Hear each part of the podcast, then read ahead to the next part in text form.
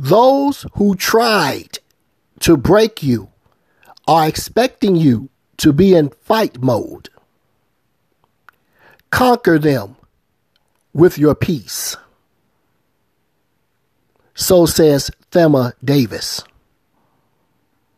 Use those words as you continue to win the battle of survival within this game of life as you start your upcoming work week.